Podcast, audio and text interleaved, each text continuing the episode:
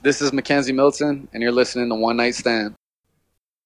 Start with straight shots and then pop bottles. Yeah. Flirt with the hood rats, then pop models. Uh-huh. Start with Need that. straight shots and then pop bottles. Yeah. Flirt with the hood rats, then Okay, pop we poppin' champagne like we won a championship game. Look like I got on a championship ring. Cause I ball hard. No, we ball harder. I am the Birdman. This is One Night Stand. Presented by SeatGeek. I want to say one thing real quick though. For away games, always buy your tickets through UCF. And then if you don't like them, resell them and use SeatGeek promo code UCF Problems for $20 off your order. But buying through UCF supports the school and you can always get rid of the tickets later. So I just want to say that. I'm not saying don't buy through them, but use our promo code if you want extra tickets. What up, Night fans? It's Tuesday, October 8th. On today's show, we recap the heartbreaking loss at Cincinnati on the road. We talk about my trip there a little bit, a little Skyline Chili review. We go over some positive takeaways from the game, some reasons for optimism going forward. Squints comes on to talk more about hype and his play calling, and the quarterback play and the O line. We have the usual segments Money Moves picks, and we answer all our questions in the mailbag. And I'm here with. Money Moo, another heartbreaking loss for UCF as they go down to Cincinnati 27 24. The incredible 31 game streak of scoring 30 plus points finally comes to an end, and UCF is 4 and 2. Yeah, um, geez, where do we start?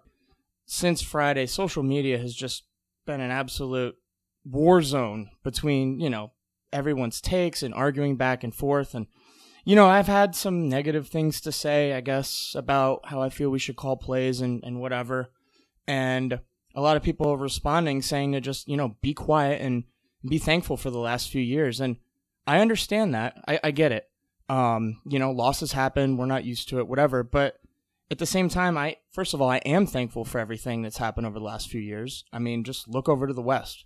You know, I'm glad we're not them. I'm glad our program's in a good state. This is not the end of the world. But at the same time, that doesn't mean that I can't expect the best for mainly our players, but, you know, me as a fan too, but mostly our players. You know, these guys put their heart and soul in everything. And if I feel like stuff should be changed, then I, I can say it. I mean, I'm sorry. I'm allowed to have an opinion. Everyone is. And you can tell me I'm wrong, and that's your right to, too. So I just kind of wanted to address that.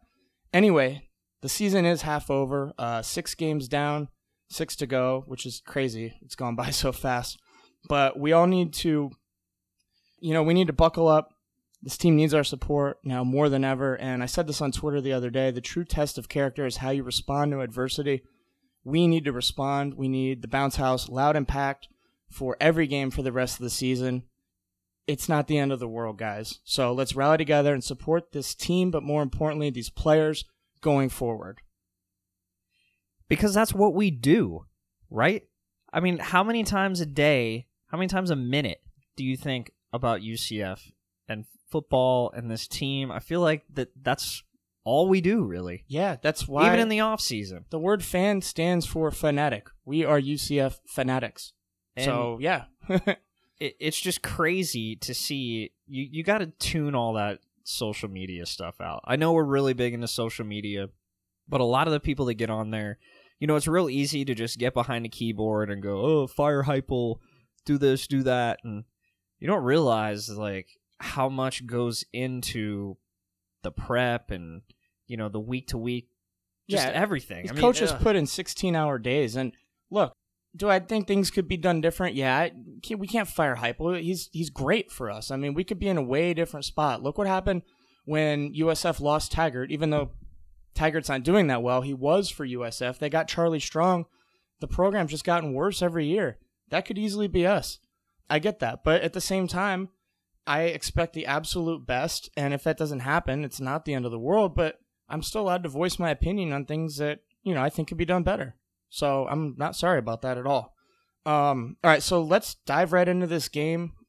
Let's talk about the good stuff first. Where should we start? I love the defense. I'm going to go out on a limb, and I think the defense played their best game of the year. They really did for for how many times we kept giving them the ball back. you know, just the different situations that they kept being put in.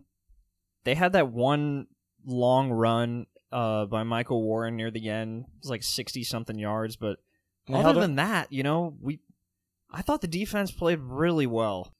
Nate Evans was awesome. Kalia Davis, dude, he's been the best player, at least from Pro Football Focus. He's been the highest ranked player on defense this year, and he's not playing as many snaps as some of the linebackers. But you know, for being his first year on the defensive line, switching from switching from linebacker, he's played lights out. Yeah, I think the defense was definitely the best part of our game on Friday night.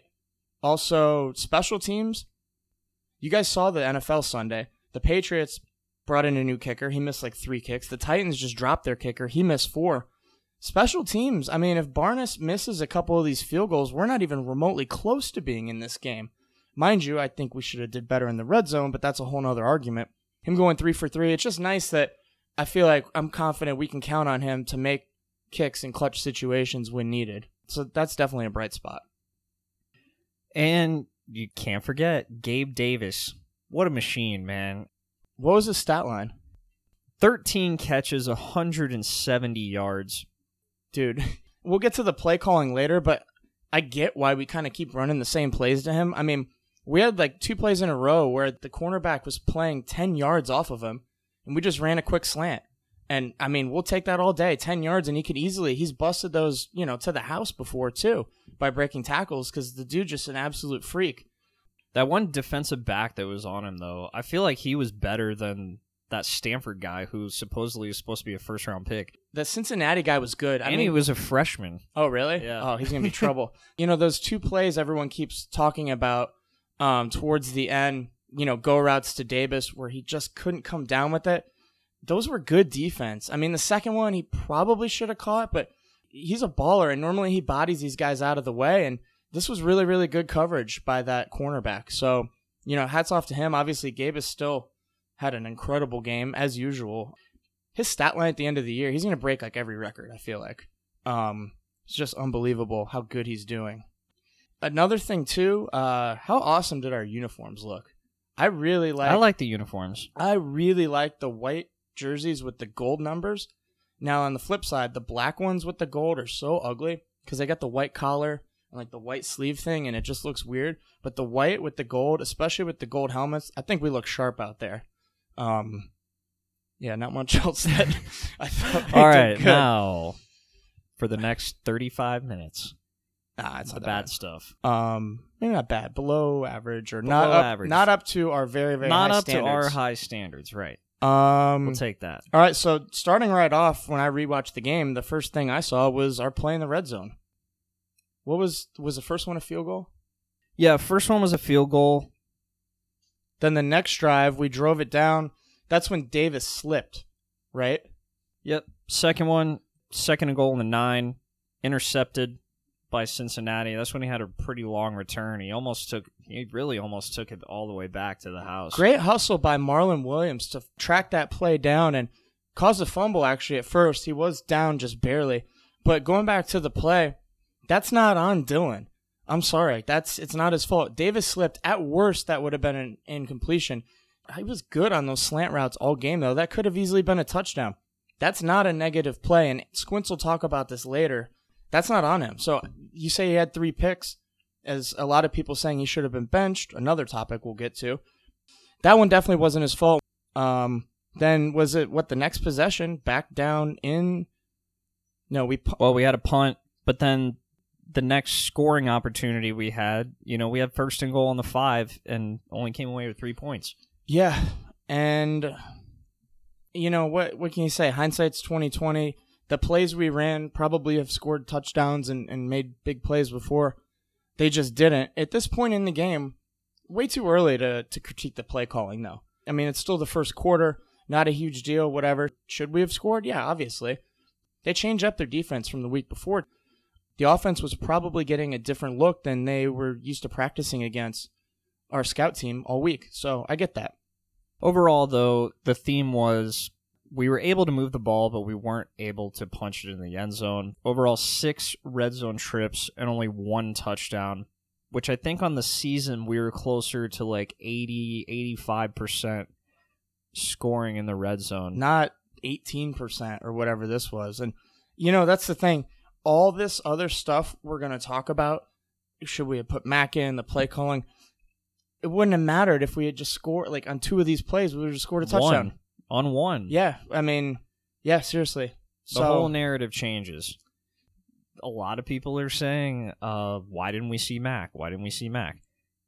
Even saw some people, why didn't we see Wimbush? A lot of people are putting Dillon Gabriel on the stand right now and saying it's his wha- fault it's or whatever. his fault. No, not at all. It first of all, it's not his fault because the second pick was kind of the almost the tight end's fault. He got jammed up at the line and then he tipped the ball up. That's not his fault. The pick six was his fault.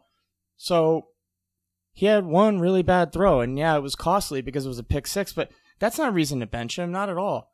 And on top of that, I don't think Heupel gave him a chance with the play calling. And again, you know, here's what I think. It's been kind of suspect all year, and losing really brings it up. Because when we lose, I sit down, I watch every single play and scrutinize it. But I think winning was just maybe covering up this uh, air quote vanilla play calling. And, you know, we talked about it two weeks ago with Squints, and we're, we're going to talk about it more. But, I mean, the O line was another thing, too. There were plays, that fumble play, it got blown up in, in mid exchange. You know, he was handing it off to the running back, and the defender was untouched through the line of scrimmage hit them, of course the ball is going to come out. That's not their fault. So, you know, I think the fact that we were having trouble blocking them, maybe we should have called some quicker plays, some screen passes. I don't even know if those exist in the playbook. Um, something to change it up and throw them off. You know, some rollout plays, get them out of the pocket. If it's not working at, at a certain point, I think you got to change it up. You know, no motion or anything too. I mean, Kind of goes back to like Madden when I only used to use single back.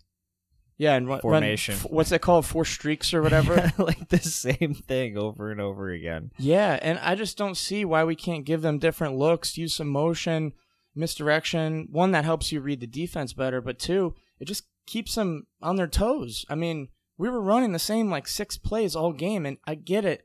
You know, a lot of the time they were open and they work, but at the same time, why not try something else where you can really catch them off guard? Because they, I mean, they knew what we were throwing at them. Absolutely. When we were on offense, I was watching Cincinnati linebackers, and they were trying so hard to mask that they knew what we were doing.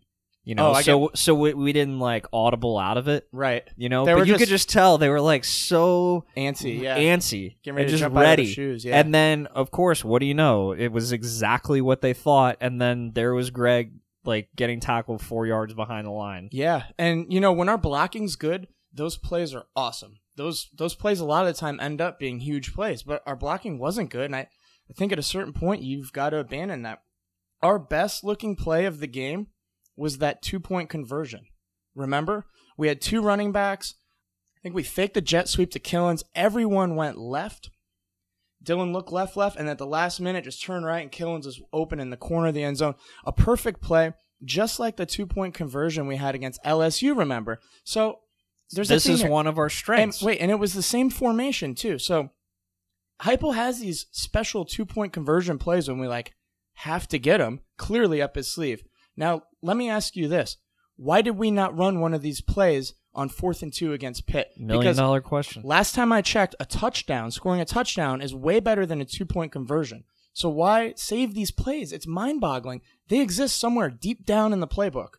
And he pulls them out for, well, we're down nine and have to go for, we're down 10 and we have to go for two. Oh, whoop de doo. And Then we don't get the onside kick. So great. We just wasted one of our great touchdown scoring plays on a meaningless two point conversion. I just don't get it. I'm sorry. I'm not a football coach or anything like that. But I mean, this point blank just seems like it doesn't make sense. I know I'm not the only one frustrated. I don't think anybody knows. No one knows. It's It, just, it it baffles my mind though because we know we have them. We have the plays. he saved it for when we really needed a two point conversion. But if why? we weren't talented enough, and you know, we just we didn't do that two point conversion play. We did the same run up the middle off a shotgun.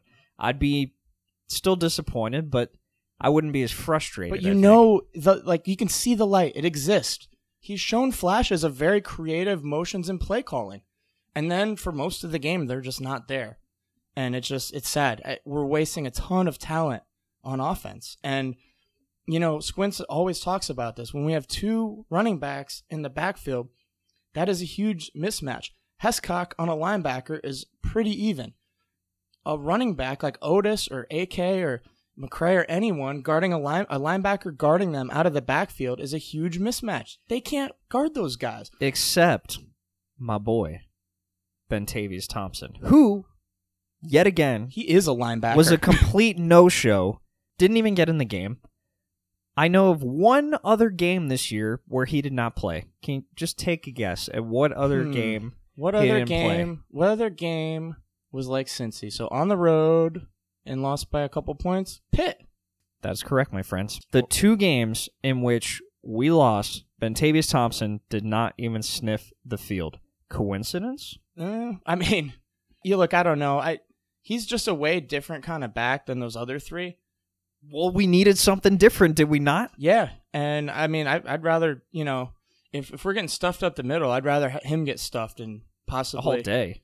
Even if he though- gets stuffed up the middle, okay, no problem. You know, you're right. I mean, if something's not working, try something else. I don't know. We haven't seen enough Marlon Williams either. That's a complete waste. And I know our other guys are really good. I'm not saying he's better than them or even vice versa, but I just don't see. I don't know. I mean, I don't know. Well, what's done is done. Let's um All right, I feel like we could talk about that all day. Let's move on to some of the other things from the game. Uh, we'll talk a little bit about the game day experience in Cincinnati. Nippert Stadium, really, really cool. Whole campus, not really in that good of an area, but I don't know if you guys saw my snaps. I found like the memory mall of tailgating, and everyone was super inviting, like literally inviting us into their tailgates as we were just kind of walking around, like with a six pack of White Claws, like just checking it out. Midwest people are awesome.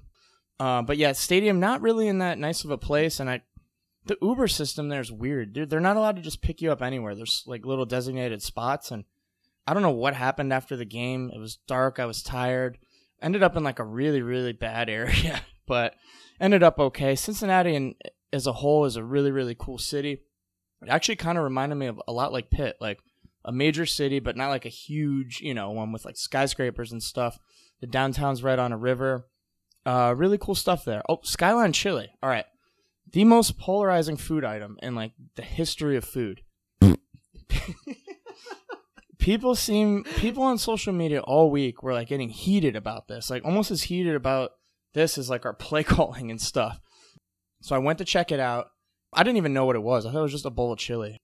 Almost all chili's good. All the ingredients are good. Like it's tough to make bad chili. But anyway, it's not just chili. You get a bowl of spaghetti, and then they put the chili on top, and then just a mountain of shredded cheese. I thought it was awesome. Now, the actual place, it's like a Waffle House kind of. So I, I think the reason people get so upset or like I think the reason people like hate it so much is because it's not great. It's like it's Waffle House ish food. So set your bar at Waffle House and the food's good. It's cheap, it's quick, it's whatever. It's not like a gourmet restaurant. Of course it's not that good, but it's pretty delicious for cheap food. I think that's the best way to describe it. I mean, I thought it was awesome, and I just realized there's one where I live, so I will definitely Yeah. be going back. Well, I was gonna say, I'm just laughing at how you think this is so groundbreaking, like Skyline Chili. You're just now figuring this Every out. I didn't know about it until I said I was going to Cincinnati, and then people were like, "Oh, you got to go to Skyline," and then someone replies to them, and they're like, "Oh, it's so gross," and then I'm like, "Well, now I really got to go." But uh, yeah, definitely the gift that keeps on giving. Um, I uh, felt the after effects for eh, about half of the next day going through the airport and stuff. Hey, But uh, yeah. Anyway, so if you're ever there, check it out. It's pretty much it from Cincy. I was only really there for 17 hours. Just a quick little away game trip, and you know, like I said about Pitt, this is a city I'll probably never go to in my life, if not for UCF football. And if you can make these little trips, I mean, my ticket was a hundred bucks round trip. wasn't there for that long. If you can do it, check out some of these cool away games. I've I've actually been to Tulsa before. I can't make it, but there's some cheap Allegiant flights, and that's actually a really cool little city too. And I don't know, it just you know get out there and, and support the team too. I'll tell you what, when the players look back and like see fans and stuff, that means so much to them. Yeah. Like That was the best. Yeah, it, it Especially really, at Pitt. I don't remember what I yelled, but I yelled something at Cam Good and he looked up at me and like pointed. it's cool. It's like wow, this person like spent all this money to come watch. I mean, watch the team, but like to come say hi to me, like that means a lot to them, and it's obviously cool for us for them to wave and acknowledge. But it goes both ways, and it's just a really neat thing to be able to do. Highly recommend that. Also, I think there's a lot of people going to the Temple game. Philly's an awesome place too. Probably somewhere you should check out, regardless if we play Temple or not. I know. I really wanted to go bad because the flights are actually pretty cheap, even out of Fort Myers. Ooh. And I've been to Philly before. I, a Mm. lot of people don't like Philly. We went a couple years ago. I we loved it. I've been I once. thought it was great. I thought it was cool. It's better than New York City. I mean, um, really Anyway. old city. That's our anniversary weekend, so I don't know if she's gonna want to do that. I wish I could go the rest of the games. I'm I'm burnt out. Like these weekends just destroy me. It just it's I don't just- know how you're still because you've been going since what FAU? Yeah, I've been to every game. I didn't go to UConn, but I was in New Orleans that weekend. Oh, yeah, And then but that's what I'm saying. But I'm- you've, si- I'm you've tired. been going. What about the week before FAU? Was that FAMU? that was FAMU. Yeah, And you went. I went there. so too. you've been going. You've been away on a trip since yeah. FAMU. I mean, this August is- twenty something. This is what I do. I start to get busy with work and like toward the end of October. So this is kind of like my summer vacation. And so yeah, then- you've been six in a row. yeah, and six weekends in a row. And uh, this week we got a bye week, but we're going on a bachelor party to Colombia. South Carolina, No, the uh, the Cart- country. Cartagena, Colombia. Our best friend DJ Pav is getting married on conference championship day, so maybe that worked out scheduling wise. or, oh, here's a question: Is Pav to fault for our losses? Did UCF lose on purpose because of his wedding? I It's don't know. po- it's possible. But uh yeah, so Colombia this weekend, that's gonna be fun. Hope you guys all enjoy the bye week. Uh we and then we got ECU after that, so you'll be at eight in a row, eight weekends in a row. and then we're on then we're in like Tulsa or something or Temple. Uh, so good. finally, you get a weekend of sleep. I get a break. But uh yeah, and also e- just announced ECU homecoming game, 7 p.m. night game. I'm loving these night done games. Done and done. I'll be there. I'll be there too. We're doing a tailgate again. Yeah, but we'll be in. We'll still be in Colombia when the spots open. So we gotta get Oh, somebody to. Get us if you're listening, please send us a message or something. If you can get us a spot, we'll let you know like kind of where we want it. We will I don't know, pay special you special prize. something, give you some beer or I don't know.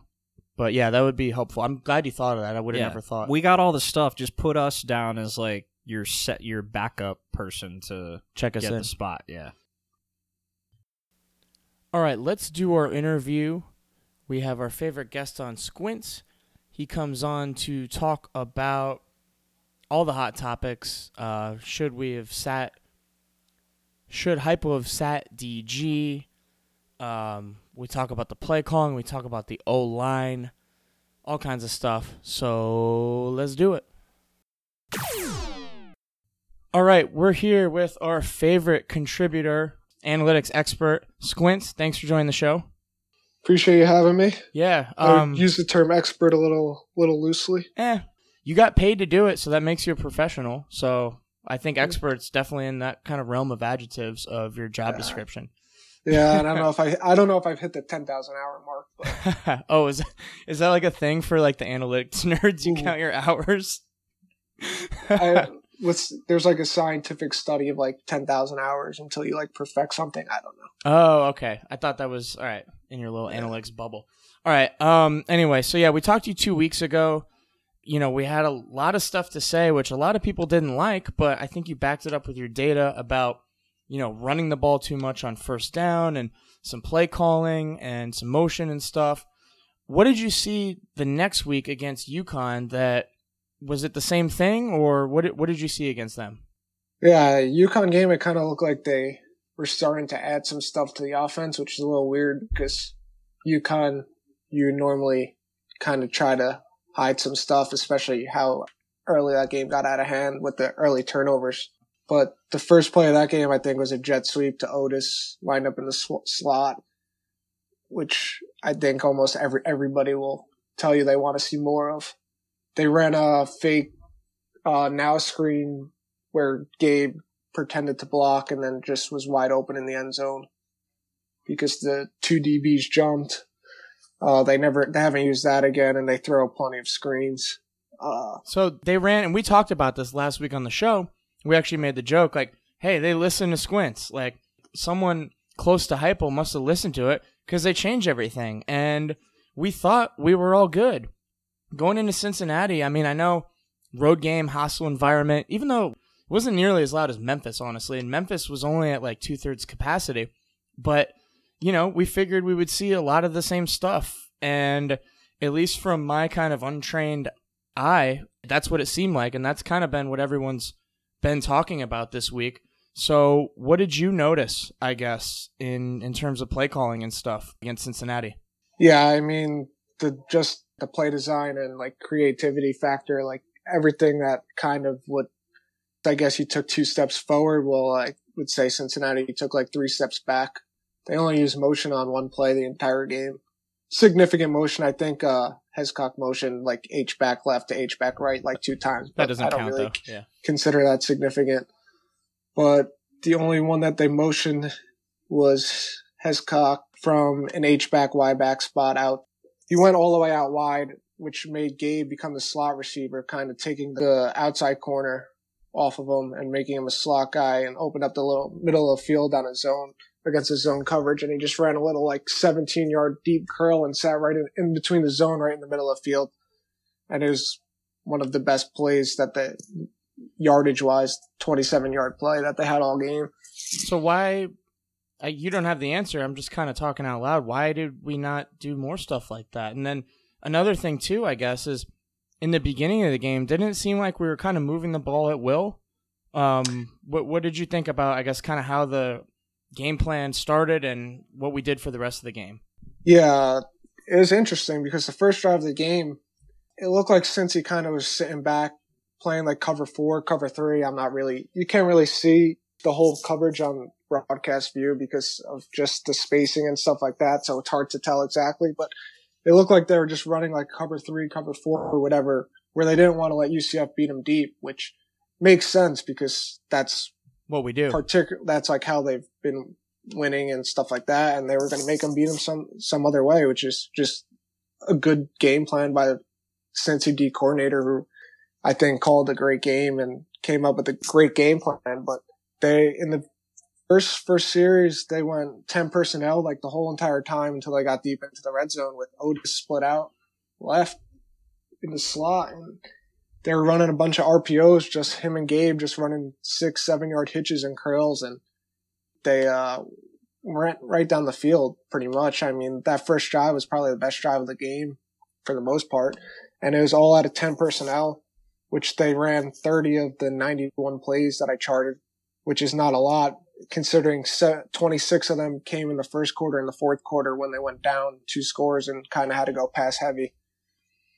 What was what was the success rate on ten personnel compared to eleven? Which, for the I know we've explained it before. Ten personnel is four wide receivers and one running back, and the eleven is three wide receivers and Hescock pretty much as the H back who kind of shifts around in the backfield. What was the difference in success rate between ten and eleven?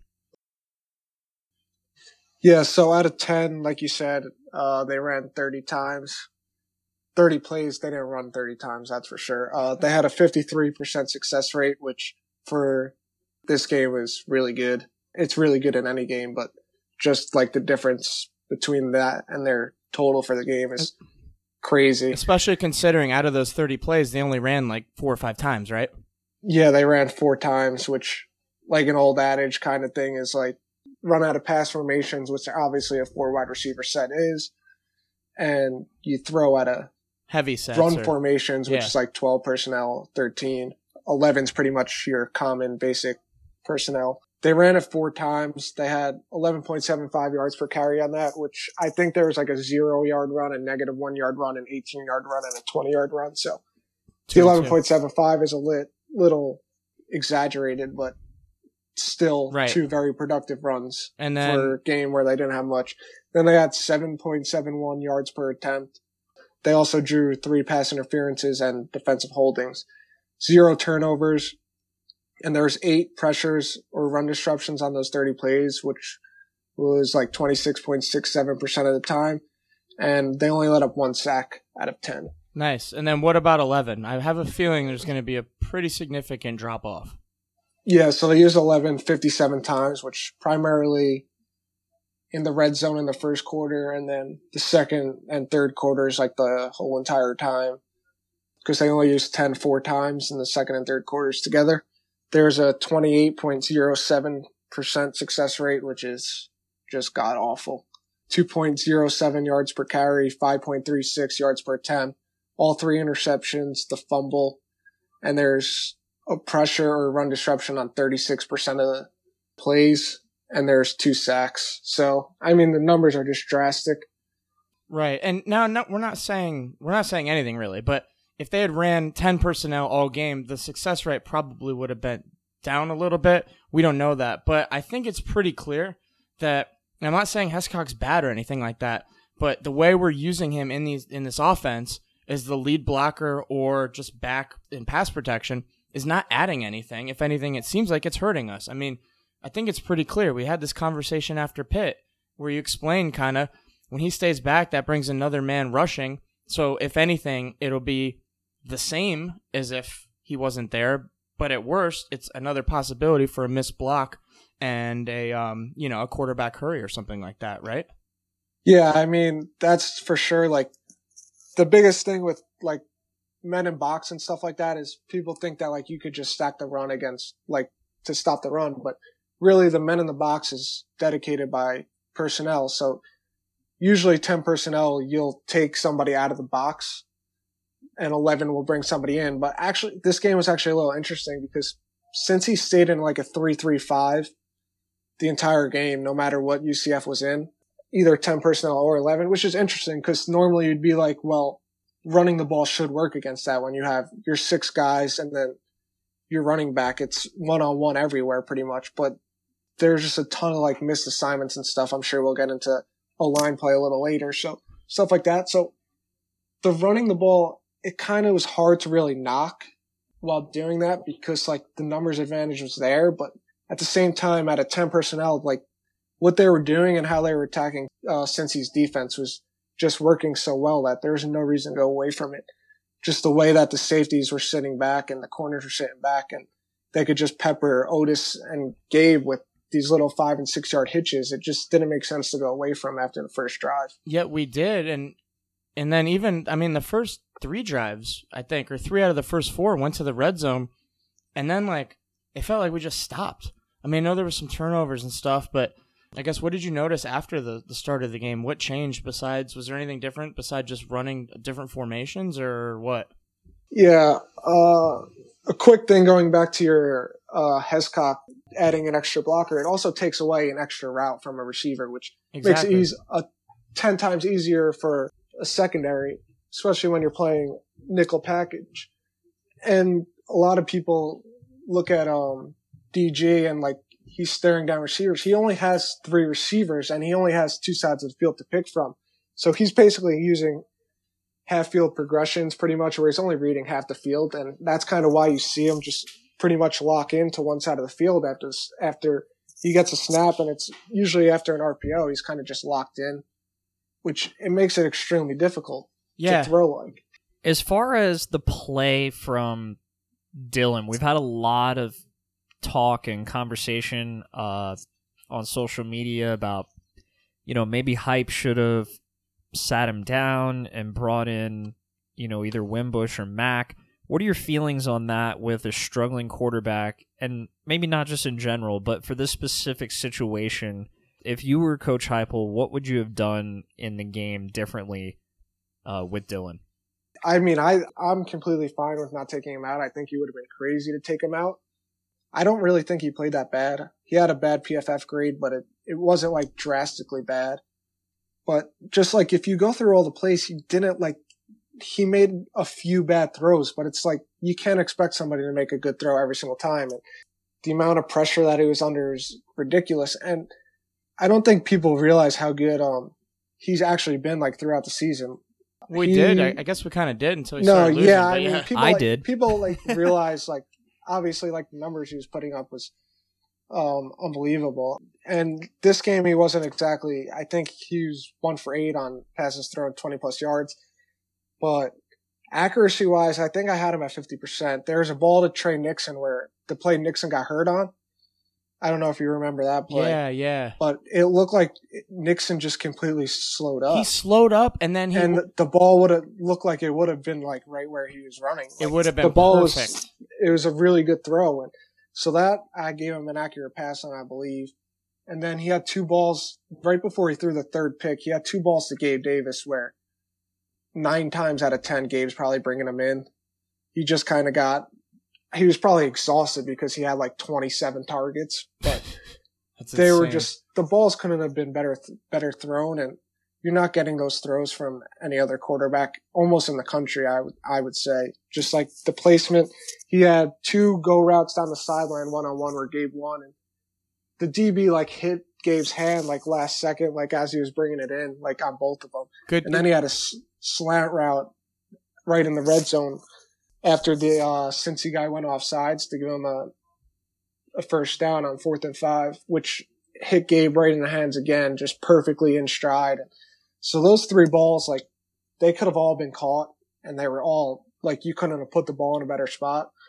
So those are three incompletions, and then the interception happens. Which if Gabe catches one of those balls, it doesn't happen. Yeah, that's crazy. And also, his other two interceptions weren't even really his fault. So I think, and you can correct me if I'm wrong, but I think we're going to go out and just say this that benching Dillon Gabriel would have been very, very stupid. And this game was not his fault. Yeah, I would agree. Uh, so going into last week, he was 13th in the country in EPA, which is expected points added per dropback. He was at 0.439. So 13th in the country is just unbelievable. And that's kind of like how valuable he is. And people, I don't know if they realize how great that is, but it's like really good. Yeah, and on top of that, I mean, I feel like he's not getting benefited by the play calling or anything like that either. It's pretty clear that out of, you know, 10, we're doing really well, and out of 11, we're not, and we're just sticking with that. And another thing, too, also, is the offensive line play. What did you see out of them? Because, at least to me, I mean, a lot of the times the plays never had any chance with, with some of these missed blocks. Uh, what do you think? I had him under pressure on 32% of dropbacks, which is absurd. Uh, you can't really function too easily as a quarterback with that. And then even when you get protection in the back of your head's got to be like, okay, I'm, I'm going to get pressure in a second now. Uh, it happened on one of his sacks. It was pretty much a coverage sack where he got like three seconds of protection and then kind of just panicked and Right. collapsed the pocket by himself. He's used to being hit as opposed to like the Stanford game when he had all Yep. the time in the world. That makes sense. So his his average pressure time snap to pressure is two point four two eight seconds, which is very low. Normally in like the NFL, you look at like a two and a half second threshold where anything below two and a half seconds is just considered is like when you want to get rid of the ball. But college is a little longer, and if you watch UCF, like their routes take a lot longer to run. They're all more downfield, so it's going to take a little bit longer and play action always adds a little extra time. And he's only taking one step dropbacks on every time, so it, it makes it harder on the O line too. There, so 2.428 seconds, which is not a lot in this offense with what you with the uh, design of it. And then eight of them came in 2.295 seconds or less, which he just has no chance. And interestingly enough, we could go into first down play calling again after Yeah. this, but 12 of the 17 pressures came on second and third down with five plus yards to go. So pretty much anything that's like an obvious passing down, he's, he was getting pressure and that just comes to being more productive on first down and being more efficient. And then 10 of them came when UCF had multiple more blockers than pass rushers, which just shouldn't happen. Right, so it's like we're calling the wrong plays on first down and putting us into terrible second down situations in which we're unsuccessful in second down, putting us in a bad spot for third. So Yeah, pretty much. I mean, I mentioned this after the pick game, like the first down, first down runs to first down passes. This game, they ran 21 first and 10 plays outside the red zone. in the first three quarters. I took out the fourth quarter because they were down two scores. You're obviously going to be throwing the ball a lot more. So it kind of keeps the game state neutral. So how many times do we pass in that? They actually passed 13 times to eight. Four of them came on the first drive, which kind of skews it a bit. And they had a 53.84 success rate on uh, those passes, average eight yards per attempt. The pick six was on a first and 10 pass, but there was no sacks.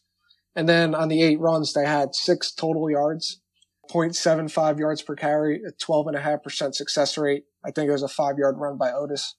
And then they had one fumble and five of the eight plays had a run disruption allowed, which is a line play pretty much. So that goes back to two weeks ago where you said we're basically giving up first down when we run on first down. Yeah, they, they probably would have been better off taking a knee on every first down. the one fumble, the combined EPA for those eight plays was probably be more negative than if you took eight kneels. That's yeah, because the one fumble made it that much worse, giving Yeah. the ball back. What I was gonna say is now, then this goes to some of the feedback we got from the last show. Obviously, you can't throw the ball every single first down because then the success rate would go down because they know what's coming. But at the same time, you shouldn't go 50-50 if the runs just clearly are not working. Um, is kind of what we're saying. There's a lot of like I mean, I mean, you- anti-analytic backlash on our last show. So yeah, there's a lot of anti anti analytic backlash in a lot of the football world who don't actually like really understand the uh, numbers. Not like taking shots, but I'm just saying like people. I Whoa, think shots when, when you- fired. when you like look at the numbers and actually understand what they mean, it makes a big difference. Yeah, no, people are hard headed, and I get that. I understand it. You know, people are like, oh, I've been coaching my whole life. You guys don't know anything. You're just sitting back here with computers and, and stuff like that. And that might be true, but at the end of the day, the numbers don't lie. And you, you guys see it more and more. NFL teams adapting to this stuff, and soon it's just you know it's gonna just a matter of time till till every team you know really really uses analytics to make their Oh, their decisions and stuff. every NFL team has numerous analytics guys. Um, college football is just like the NFL is far behind with analytics, but college football is like light years behind. Like it's crazy. I was actually somebody that I follow that does like TCU related analytics stuff was talking about this the other day about how far behind college football is. But we're not we're not saying that we know more like X's and O's like than coaches. Like No, that that's completely false. Like, but from an efficiency standpoint and what gives you the best chance to win strategy wise, like coaches don't actually study that stuff. Like they're too busy, like actually game, pl- like they don't have time. Like yeah, this took you like all day to kind of come up with this stuff. there's, right? there's reasons that NFL teams all have analytic departments and the teams that are using them. I mean, if you watch the Colts last night against the Chiefs, how many times did they go for it on fourth down and get it? Yeah, That and vastly even helped them win the game. and even if they didn't, it was the right move. And also why they kept running the ball. You know, they're they're getting these success rate stuff. They're getting these sec- success rate numbers probably during the game, so they can tell like, hey, this is working, this isn't. As opposed to us now, you know, you rewatch the game and you saw the difference between 10 and 11 success rate. They're probably getting this stuff in game and they're like, hey, we got to go away from this. So hmm exactly. And like Cincy, I don't really think changed up their defense the whole entire game. Like they stayed in that three three five the entire game. Even on the last drive, when UCF scored again, they were in the same exact safeties and corners back eight to ten yards off with three down linemen and three linebackers like the entire game. pretty much Now occasionally they they change from like a six to seven man box with the second safety. He would come in like I chart men in box six yards if you're if you're a safety and you're six yards or closer to the line of scrimmage, I count you in. If you're past that, then you're out. You're considered a safety. So I kind of look at that and like it was a big change. Like six or seven would ha- change like occurringly, but most of the time they were in six, and if they went seven, it was just that safety either getting late to lined up because of tempo or he was just barely inside the box. And they were in that the whole game and they were just pretty much, it did not look like there was a single adjustment made. I mean, the third quarter, the drives went what? Three and out, three and out, interception, three and out or something like that. something like that. At, at that point, I didn't even feel like we had a chance, which is weird because normally if there's a decent amount of time on the clock, it doesn't matter how many scores we're down. I always feel like we have a chance, and it's just like we just like pump the brakes on offense, and It felt yeah. like you just knew they weren't going to uh, move the ball, which is weird. Yeah, and for the first time in in years almost, regardless of who's head coach. Um so that brings up something else though. Was it like this last year? Did the winning cover this up? Because I feel like we saw a lot of different plays um last year and, and a lot of different looks and motions and stuff. Um wh- what do you think about that? Yeah, it was actually somebody was actually like sending me clips of uh, the Memphis Conference Championship game last year. They were in one personnel, I guess you could say, one tight end, four wide receivers, and running like jet sweeps with Otis and stuff, and just a bunch of motion used and stuff like that. And it's just that was with Mack at QB too, and that was what was that was his second start outside of the ECU game, which they didn't let him do anything. And it's like the playbook was a little bit more open there. Why aren't we seeing this now? Yeah. And I mean, using motion once in a game is I don't get it. It's like we just literally It's crazy. we we just run and line up and do the same six plays over and over and over. Now, yeah. I'm sure there's some kind of explanation, I guess. I hope so, but at the same time, if it's not working, I don't understand why you won't change it. I mean, I feel like that lost us the game. I might be wrong. I'm sorry, but it just, you know, from the outside looking in, it just wasn't doing anything. And and other stuff was. And then, you know, we talked about this earlier on the show. The two point conversion. This is the second time he's ran a very different looking play. First time was the LSU game on a two point conversion out of I think 21 personnel with a bunch of motion and misdirection, and it works. And it's like he's saving these special plays for two point conversions when the game's out of hand. Why not use them for touchdowns, which are worth three times as much? Especially when you're in the red zone six times and you only score one touchdown. Like you just can't win like that. You don't win kicking field goals. My favorite saying, field goals and punting are turnovers with our participation trophy. And it's true. It's true. Yeah, your best If you chance of at- winning is with the ball in your hands. If you look at the win probability adjustments from when you kick a field goal to after you kick the field goal, a lot of the time it's barely any value added or you're actually Going, going backwards almost. negative. Like yeah.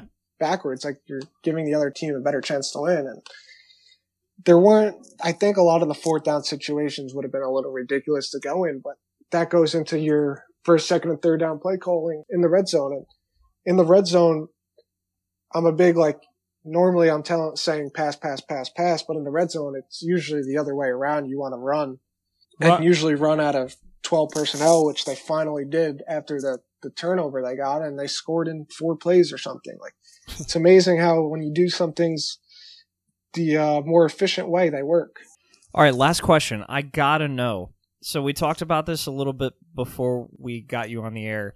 Is yet again no Bentavious Thompson. This is his second game that he hasn't even sniffed the field. The other one being the Pitt game. Both of our losses came with him not seeing the field. Is this a coincidence? I wouldn't say so. I mean, I think he deserves to see the field, no doubt. Uh, but it's hard with how, all the talent. I mean, AK getting four carries is ridiculous. He's one of the top running backs in the country in EPA, which is like he's one of the least replaceable running backs in the country if you look at advanced metrics and he just didn't get the ball and like he had that kick return after Cincy kicked the field goal, I think, or they might have scored to go up 10-6 and he returned the ball to 49 and set up a great drive. Like it's just insane how some of these guys just don't get the ball in space. And I mean, I get the, a lot of people want to see Bentavious more because he's bigger, which I think is your point. 100%. Yeah. I'm a little, Tell me tell me why I'm wrong.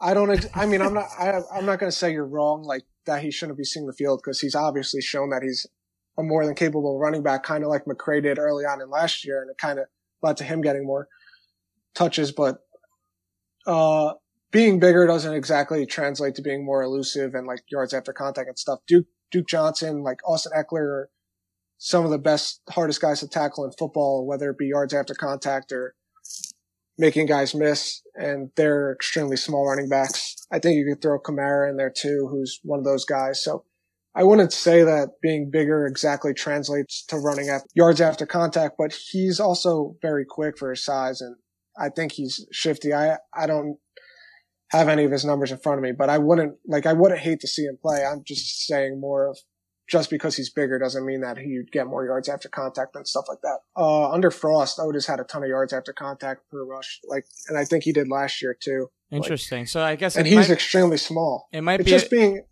I feel like a lot of NFL teams do this. They just put in this big back for goal line situations because they're bigger, and that might have like trained us as fans to just kind of always think that. But I think you bring up a great point that it might be like a, some correlation, but just size doesn't always equal power and and, and missed tackles and yards after contact and stuff. I think is what you're yeah, saying. and so much so much of the running game is line play. That too, yeah. especially especially in kind of Heupel's inside power run game, I guess you could call it. Yeah, if the blocking's not Almost there, these guys have no chance. I mean, Almost everything's going in between the tackles, so like you're not outside making guys miss where your elusiveness can really matter. Right. Let's let's see. They had 22 of their 38 runs between between the guards, With which is a high amount. And I try to do like I try to do off design. Like if like I think there's a play where Otis cut was it back. supposed to run up the middle and there was like eight guys just collapsed. Like the line blocking was terrible and he tried to bounce it up outside. I try, I don't chart that as a run to the outside No, it's what the that's intent what the was. design is. Yep. But uh, yeah, everything else is pretty much to the tackles. I mean, they get to the end a couple times on counter plays, but it's not. It's probably more designed to go to the tackles. They're not running any like outside zone or sweeps, so it shouldn't be hard to get these guys in space. But I think When you run up the when you run between the guards, it is. I mean, let's be real. Um. All right, we got to wrap this up. Thanks so much again. This is really really awesome info. Um. We we appreciate you coming on the show, and if you don't already follow him at squints underscore fifteen, he put up a bunch of really good threads this week with gifs of certain plays, pointing out kind of your observations and uh, yeah, really good stuff. So thanks so much again, and uh, have a good one. I appreciate it. Have a good one. All right, see ya. All right, so thanks again for Squints jumping on the show, really breaking down the numbers and stuff. Um, take all that info as you want, but I think that kind of backs up my point before that I think the play calling is not just hurting us as a team. I think it might even be hurting the players a little bit. I mean, you know, a lot of these guys aren't getting used to their full potential, and that can hurt their future professional careers. But, you know, what do I know? I just, you know, I'm a guy with a podcast. So.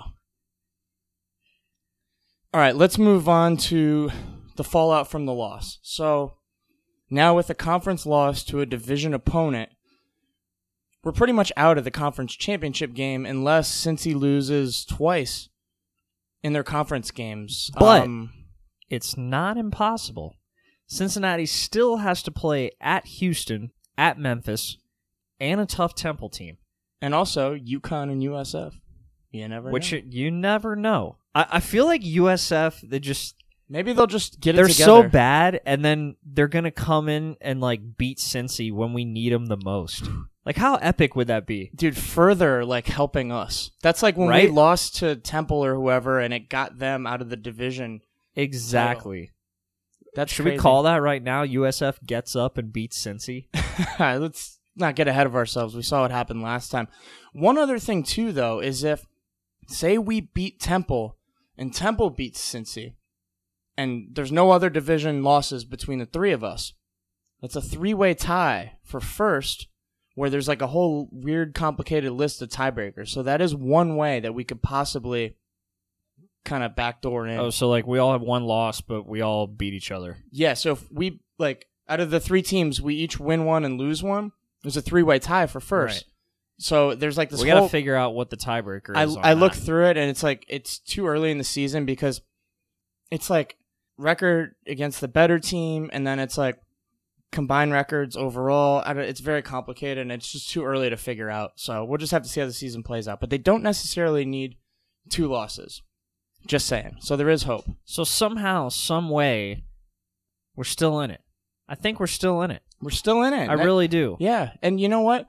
Whether it's one loss, two loss, whatever, We just got to control we can control. We just got to support this team versus ECU, versus Tulsa, Temple, Houston, whoever, and you know give it our best shot. And even if we fall short, at least we can say we tried our best. As fans, as you know, as a team, as everything.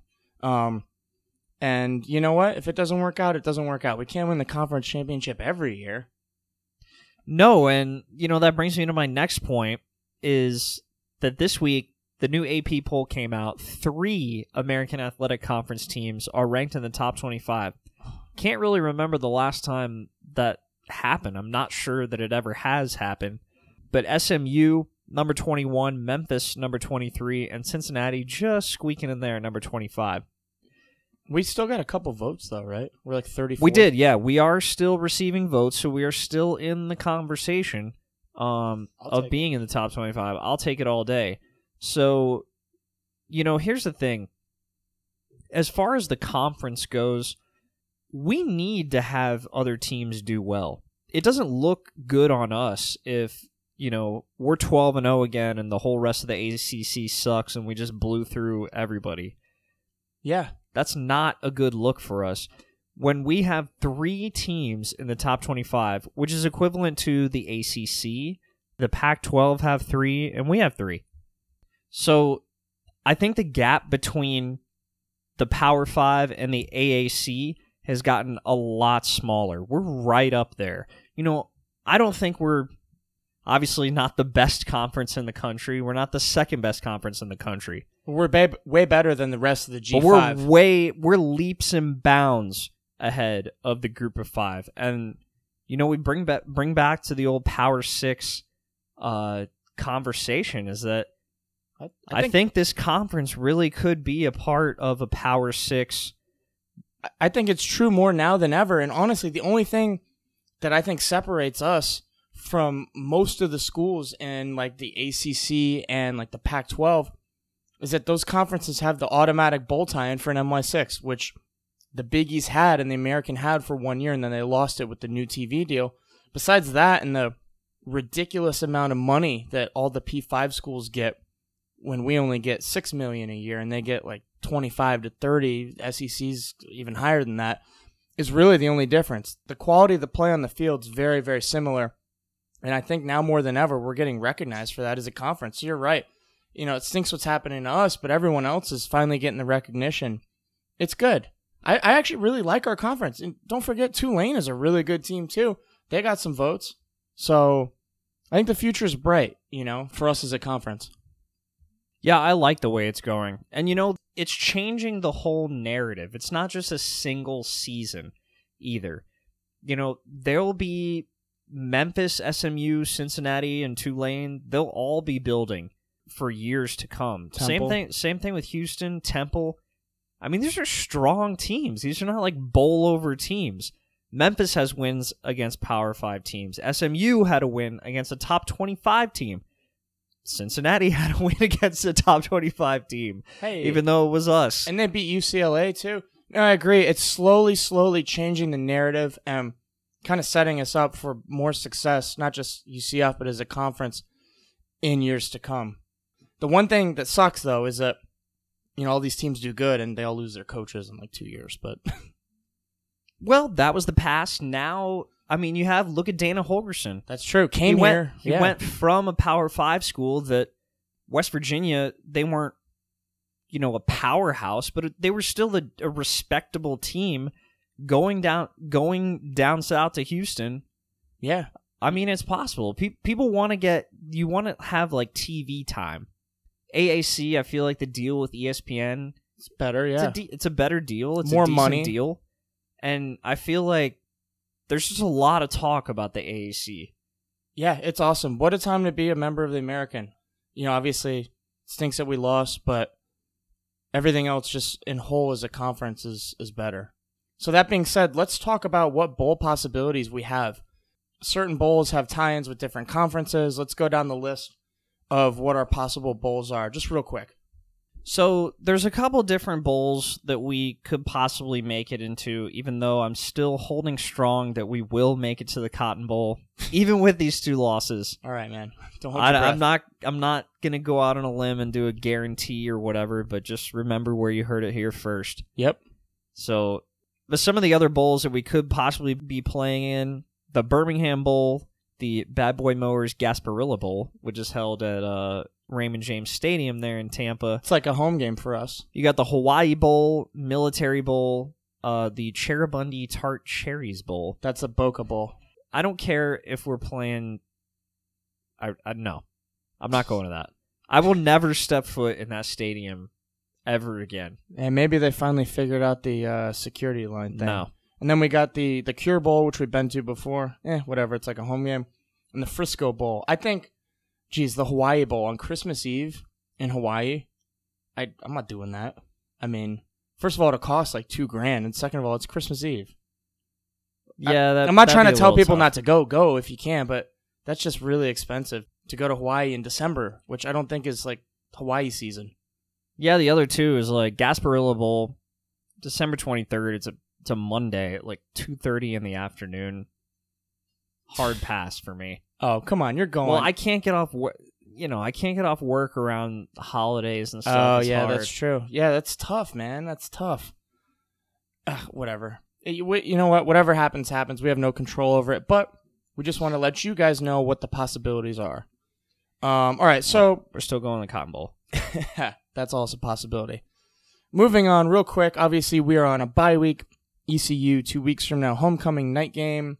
What are some other notable games this week to watch out for? We got Memphis at Temple. We're gonna root root root for Memphis. Oh yeah, We got Cincinnati at Houston. Got to root root root for Houston. Need Cincinnati to have two losses. And uh, Yep. Hawaii plays at Boise State. Sneaky game here. Um, Hawaii's decent. Hawaii's decent. I watched that opening week game against Arizona. They beat Arizona. It was at home. It was a crazy game though. So, you know, they go on the road to Boise. I just think Boise State's always in this position and they always slip up against somebody you're not thinking they're going to slip up against. Yeah, they're So- overrated. This could be the week. I'm hoping so. All right. Since we're talking about other games this week, it's time for a favorite segment, Money Moon. Picks of the week. Money Moves picks of the week last week. Guys, I got to apologize. 1 and 3 last Ouch. week. Awful. Woof. Horrible. But one and three. Overall record though moves me out back to ten and nine. Still somehow on the right side of winning. Winners were Texas barely, and uh, that was a crazy game near, near the end. Steve Levy actually had the call on that, and Hey. he referenced the line I think like four or five times near the end of the game because they kept being up by like 11 and down and then west virginia would score and then texas would score again so oh, wonder if those guys bet. They got all bet a little bit on the game. friend of the show Yeah, he's our best Um, friend. but yeah that was kind of funny watching the end of that game All right. So what do we got this week? losers Oh.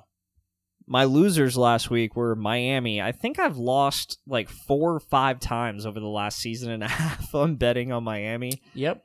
Uh, never gonna learn my lesson. Also lost with Troy. Didn't really ever have a chance with that one. Missouri is definitely for real, which I'll get to later.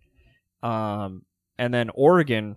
I watched the whole Oregon game, and I just could not understand why they couldn't move the ball. Felt like I- us versus Cincy. It just didn't make sense. You know, their offense is so potent. Justin be, Justin yeah. Herbert, you know, going to be a first round pick, maybe the top quarterback taken in the draft. And what I didn't account for is that Cal killing the clock so much. I felt like their drives lasted forever, and Oregon just never got the ball. And they just didn't have time when when they did finally start so, moving it. So I mean, I definitely was on the right side though because when I picked it, it was only 15 and a half, and it actually moved all the way up to minus 21 okay. and a half. So I still felt good about the pick. Uh, just didn't work out. So anyway, this week we got three picks again for you. First pick, we're gonna go with Nebraska, the Fighting Scott Frosts, plus seven and a half at Minnesota. This line, according to my power rank, should be even. So getting Nebraska plus the points. Definitely, definitely a great value. Minnesota in the power ranks is actually the weakest undefeated team left. I have five teams that have three losses that I would have favored on a neutral field over Minnesota. So does that mean they're bad and just happen to be undefeated? It, it kind of reminds me of like USF last year when they were 7 and 0 but they were actually like one of the worst undefeated teams or they were the worst undefeated team left. Right. It's kind of like the reversion to the mean Yeah. where they lost their next 6 games Regression, and but yeah. right. right. No, all right. So you're saying take Nebraska, all right? Because I was confused at first. They're undefeated, but they're overrated. You want to take Nebraska in the points, which is good because you know I had that team team win total at eight, and it feels like every week with Nebraska is a battle to Right. get to that eight. So then on the other side going for us is Nebraska is 1 in 5 this year against the spread. 1 in 5. So what do bookmakers do? They try and adjust back the other way Give them extra points. give them extra points. So you're getting seven and a half when you shouldn't be getting anything at all. And uh, all right. we'll take we'll take Nebraska plus seven and a half at Minnesota. Boom. I like it. Second pick of the week is Missouri minus twelve against Ole Miss. So obviously last week You think? Troy uh totally crapped the bed against Missouri. They I got was annihilated. so wrong about Missouri. This is kind. I do learn my lesson though. That's good. You know, because like earlier in the year, I was really high on Maryland, and Oh, then yeah. they lost, and then I Bet adju- against I adjusted, and I picked Penn State, and, they look at what crushed them. happened. There you go. I hope So- that happens again. This is gonna happen. Same thing. Ever since that fluke loss at Wyoming for Missouri, they've literally been mowing down teams. High octane offense led by the Clemson transfer quarterback Kelly Bryant. They have one of the best running backs in the SEC, Larry Rountree. Um, Ole Miss, they lost to Memphis. Just no. and uh, they also lost. They just got beat up by Alabama. Ole Miss, this is a down year for them. At home, getting 12 points, not going to take it. Sucker bet. So we're going Missouri on the road minus 12. You think they just destroy them? I like it. Yeah. All right. Cool. Nice. It's just too high octane. Money I mean, mo- Memphis has a high octane offense. Couldn't hold up with Me- Ole Miss. Couldn't hold up with them. Taking Mizzou. all right. What's your last pick? Third pick, we're going with Kentucky, the Wildcats, minus six and a half against Arkansas. This line should be closer to like minus 13. Arkansas, they just lost to Ole Miss, who lost to Memphis. So use that transitive property that we love so much. We much. Love that. Oh yeah. and uh, it equals out to they're horrible. And uh, they got Bama and Auburn back to back after this game, so they'll play hard, but you know the talent just isn't there. Kentucky, they've dropped three in a row, but their schedule's been really tough. Now that loss to Florida a few weeks ago actually looks way better now that we know that Florida's for real. I think. We'll see. I actually want to ask you about that game, but finish this. So anyway, we're taking Kentucky minus six and a half. We'll recap the picks really fast. Nebraska plus seven and a half at Minnesota. We're taking Missouri minus twelve. Oh, that game's at home. I think I said there was at Ole Miss. Oh, so I like it even more. Hey. Missouri minus twelve at home and Kentucky minus six and a half. Let's get that money. All right, real quick, like ten seconds. How do you feel about the Gators plus thirteen at Auburn? So I think the line is right on the money. Oh. I, that that's what the power ranks say. It should be about that. Uh, so I'm not going to be betting the game. There's no value at all. I think you know it's a 50-50 shot that uh that they cover. They don't cover. If if I was a betting man though, and I were to just bet every every game, you know, just because I felt like it, don't take Florida plus thirteen. They're either going to win or they're going to get blown out. I would take the money line. more value really- there, yeah. Yeah, I would take the money line on uh the Gators if I was going to bet them. Gotcha, but you're not. All right, let's wrap this up. Let's do the mailbag. All right, guys, it's time for Moo's mailbag. This is where you guys ask the questions and we answer as many as possible. So keep sending in those questions to us on Twitter and Instagram today, by the way. Uh, first one is from JDog722. Should Heupel give up play calling? You know what? Honestly, at this point, from everything we've learned through this episode and everything I've seen, I think we need a change. I think he's starting to lose some of the fan base. I know there's rumors that I don't know, maybe some of the players are frustrated. I think Whoa, whoa, whoa, whoa. I don't I don't know. I'm just you know just reading the message boards. I think he should give it to Jeff Lebby. He's a bright, young offensive mind. Heupel, I think he has too much on his plate. If you're calling plays half the game, you can't actually sit back and look and know what's working and what's not formation wise to adjust. I think he should go into more of like a delegation role as a head coach. Let Shan do the defense. Lebby call the plays. You can always suggest stuff to him, but I think a change would be good. And I, you know, I think that would really rejuvenate us because I, honestly, right now, I feel like he's lost half the fans. Whether we're right or wrong, there's a lot of people thinking that his play calling has lost us these two games. So Yeah, to me, uh, trying to call the plays when you're the head coach seems it's a lot. kind of impossible. It's a lot. And then you got to worry about clock management and stuff. And that's just like one little part of the game. So I don't know. I might be right. I might be wrong, but that's why we're here. So It's our show. You asked the question. yeah. All right. Next question from Alex Harris. Is it true that there are no more divisions in the American Conference? Well, I think starting with next season, that is true. They are getting rid of divisions. Top two conference records will be going on to the conference championship. Really, really big fan of this. Um, It's interesting. It gives you a chance if you lose one game Right. to possibly still be up there because now we're we really really need a miracle. And this is all because UConn is leaving next year and we're going from 12 to 11 and it just wouldn't be fair to have unbalanced divisions. So that's the reason for that. I mean, we're still gonna play like USF every year. Yeah. You know, it, it just gives us a chance. Plus, some some years, you know, the West is better. Some years, the East is better. Yeah, it, It just, just makes it more fair. I it makes it more fair. It doesn't really make sense to have it so divided and end all be all is you you take the, the best two teams. The best two teams should play for the conference championship at the end of the year. The end. agreed. All right. This next question comes from Scott Steele, 55. Best case scenario to end 2019. Your thoughts? Well, I mean, we went out, win every game by 40. Right? no, I mean, in all seriousness, since he loses a couple games, we win the rest and, you know, come back. Uh, Lebby's calling plays. We, you know, win the division, make the conference championship. Boise State has three losses. We make the Cotton Bowl. I mean, it, it's possible, like you said earlier. Uh, but, you know, like we always say, we can only control, we can control. And that's going 1 and 0 every week as a fan base, as a team, everything, right? Yeah, and I'm a lot more optimistic than most people. I think now Boise only has to lose one game. I think we'll get in over them if we have two losses. If we went out and Cincy loses a couple, we're still making it to the Cotton Bowl. I, I it, It's possible. it- Plausible. it's possible. Plausible. It's possible. I'm not going to go out on a limb and you know guarantee a playoff spot or anything like that.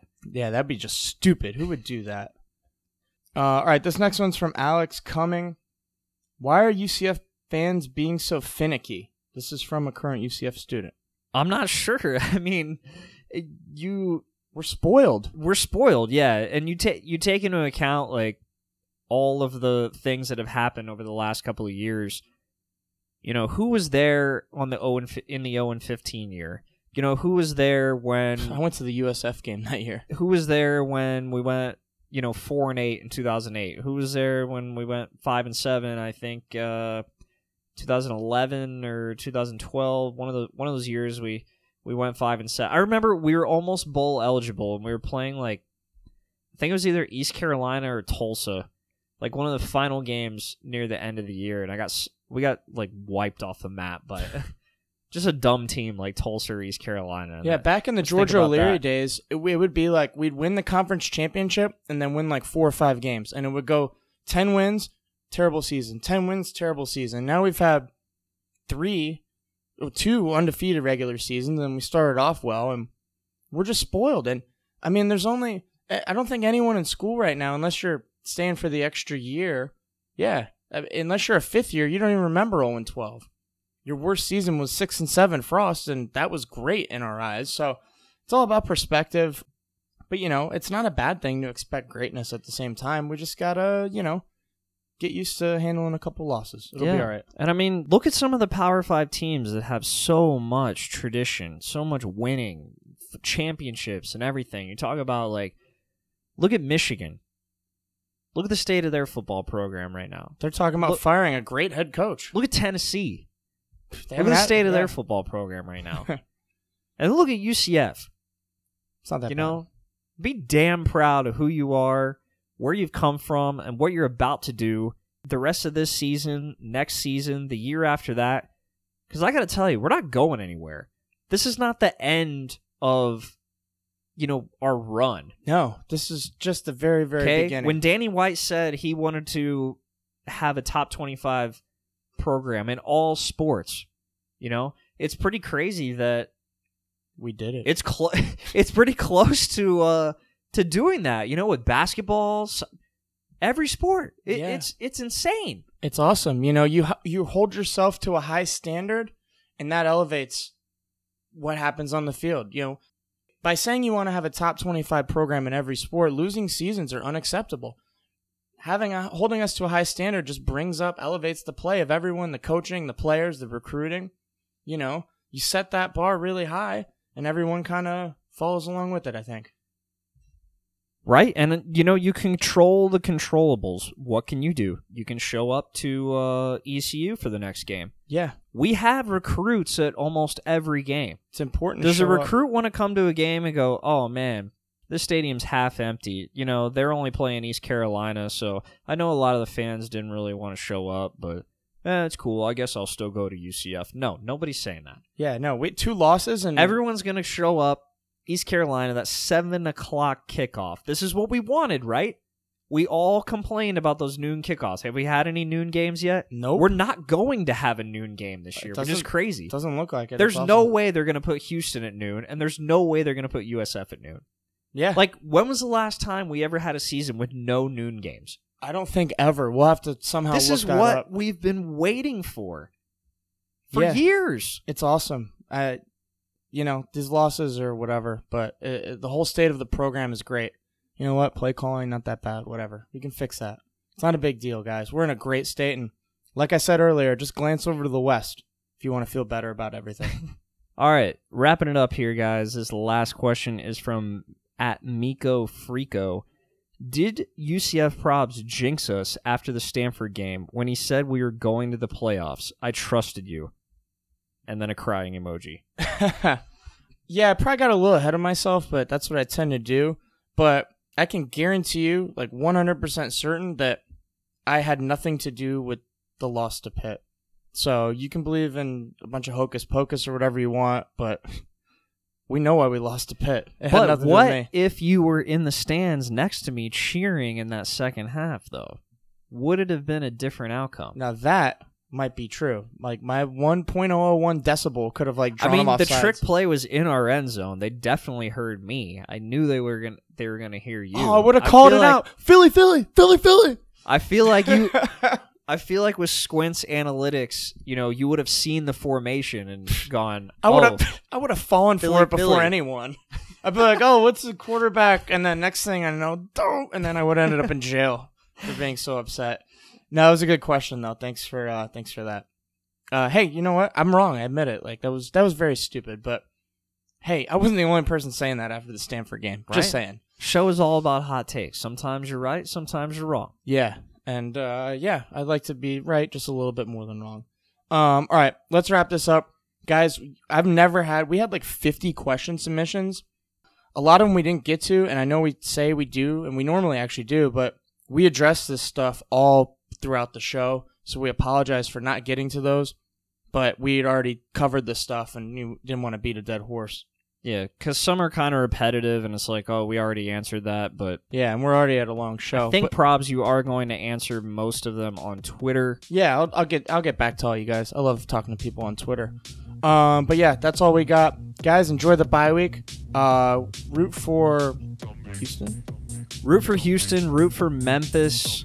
Uh, Root for Hawaii. root for Hawaii. Root for everybody to lose. Just enjoy that Saturday on your couch where you can just wake up, crack a beer at noon, just sit there all day, watch college football and not have to worry about UCF. We needed the break, honestly. This is a good time for a bye week.